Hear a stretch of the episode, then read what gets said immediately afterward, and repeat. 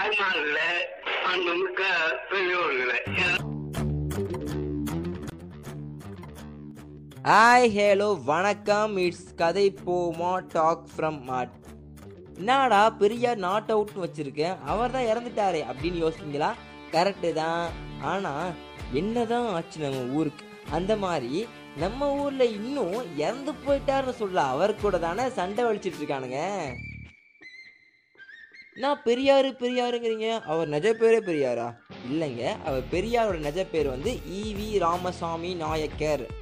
அப்புறமா இந்த ஜாதி என்ன சாக்கடை மாதிரி அசிங்கமானு சொல்லிட்டு அதை தூக்கி போடுங்கன்னு போராடி ஃபஸ்ட் அவர் பேரில் உள்ள நாயக்கரை தூக்கி கடாசிட்டார். ஆக்சுவலாக அந்த ஆள் நம்ம ஊரில் இருந்ததால தான் நம்ம இப்போவும் ஜாதி பேரை சேர்த்துக்காமல் இருக்கோம். நம்ம ஊரை தாண்டி எந்த ஸ்டேட்டுக்கு போனாலும் நீங்கள் அவங்க கேஸ்டையும் வச்சுக்கிறத ஈஸியாக பார்க்கலாம்.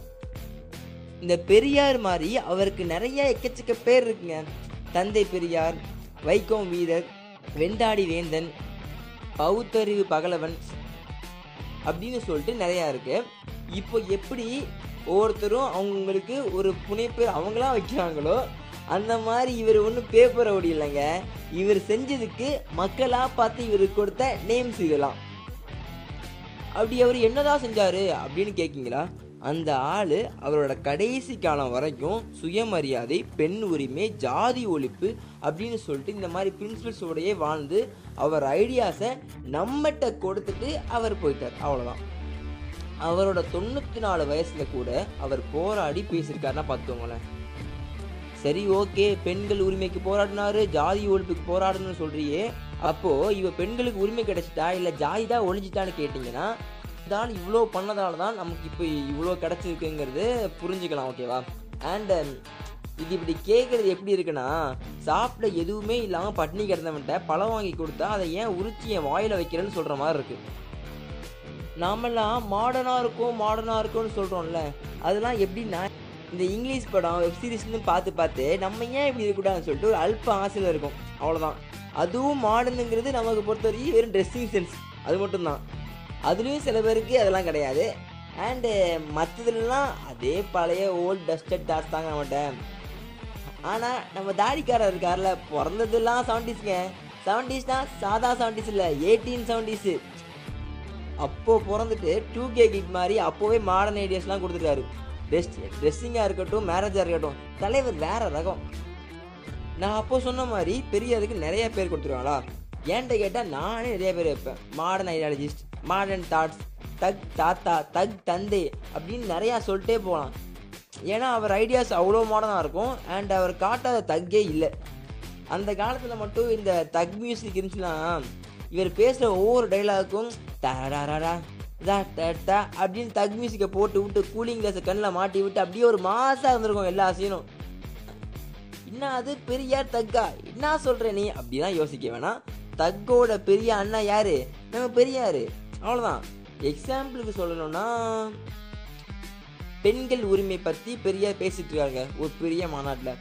திடீர்னு ஒருத்தன் புலக்குன்னு எழுந்திரிச்சிட்டு நம்ம பெரியாட்ட யோ இவ்வளோ பெண் விடுதலை வேணும்னு சொல்கிறீங்க அப்போது உன் பொண்டாட்டி என் கூட அனுப்பியான்னு கேட்டான் சரி ரைட்டு நம்ம தாடிக்காரன் கோவத்தில் வெட்ட போகிறாருன்னு பார்த்தா மெதுவாக சாந்தமாக இதை நீ ஏன்ட்ட கேட்கக்கூடாது. அவட்ட தான் கேட்கணும். அவள் ஓகேன்னு சொன்னால் கூப்பிட்டுட்டு போ. இல்லை செருப்பால் அடித்தா வாங்கிக்கோன்னு சொல்லிட்டு காமா தக காட்டு போவாப்ல. ஈ சச்ச கூல் காய்ங்க இப்படி இவ்வளோ பண்ணவர்கிட்ட எனக்கு பிடிச்சது என்னன்னு பார்த்தீங்கன்னா ரிசர்வேஷன் இடஒதுக்கீடு அப்படின்னு சொல்லிட்டு ஒரு மேட்ரை கொண்டு வரணும்னு ரொம்ப பேசினது போராடினதுலாம் இவர் தான் ரிசர்வேஷன்லாம் எதுக்குங்க? எக்கனாமிக்கலாக கீழே இருக்கவங்களுக்கு கொடுக்காம கேஷ் பார்த்து கொடுக்குறது தப்பு தானே அப்படின்னு யோசிச்சிருக்கீங்களா? நானும் அப்படி தான் கேனத்தமாக யோசிச்சிருந்தேன். பட் எதுக்கு கேஸ்ட்னு பார்த்தீங்கன்னா பிறப்புலையே ஒருத்தரை கீழேன்னு சொல்கிறது ரொம்ப தப்பு இல்லை அதை தான் இவங்க ரெண்டாயிரம் வருஷம் பண்ணிட்டுருக்காங்க. அதை காரணமாக வச்சு எவன் எவன் ஒருத்தன் கஷ்டப்பட்டு மேலே வந்தாலும் சரி நீ கீழ் ஜாதிரா ஸோ உனக்கு மரியாதை கிடையாதுன்னு சொல்கிறது எவ்வளோ தப்பு? ஸோ எல்லாரும் ஒரே லெவல்னு சொல்ல தான் இந்த ரிசர்வேஷன் அப்போ ஈக்குவலாக தானே கொடுக்கணும்? ஏன் ஒரு சில கேட்டகரிக்கு மட்டும் அதிகமானு பா அதிகம்னு பார்த்தீங்கன்னா அந்த சில கேட்டகரி பீப்புள்ஸ் ஒரு ரெண்டாயிரம் வருஷமாக கீழே இருந்திருக்காங்க. அவங்க மேலே வர்றதுக்கு கொஞ்சம் அதிகமாக சான்ஸ் கொடுத்தா தான் வர முடியும். எப்போ ஒருத்தன் இந்த ரிசர்வேஷன்லாம் கரெக்ட்னு புரியுதோ அங்கேயே அவன் தலைவனோட எல்லா கருத்தையும் ஏற்றுக்க ஸ்டார்ட் ஆகிடுவான் இதெல்லாம் தாண்டி அவட்ட பிடிச்ச ஒன்றுங்க யார் சொன்னாலும் சரி நானே சொன்னாலும் சரி உன் அறிவுக்கும் உன் புத்திக்கும் சரி இல்லைன்னு தெரிஞ்சால் நம்ம அதை தூக்கி போட்டுரு. நானே தப்பாக இருந்தாலும் என்னையும் தூக்கி போட்டு.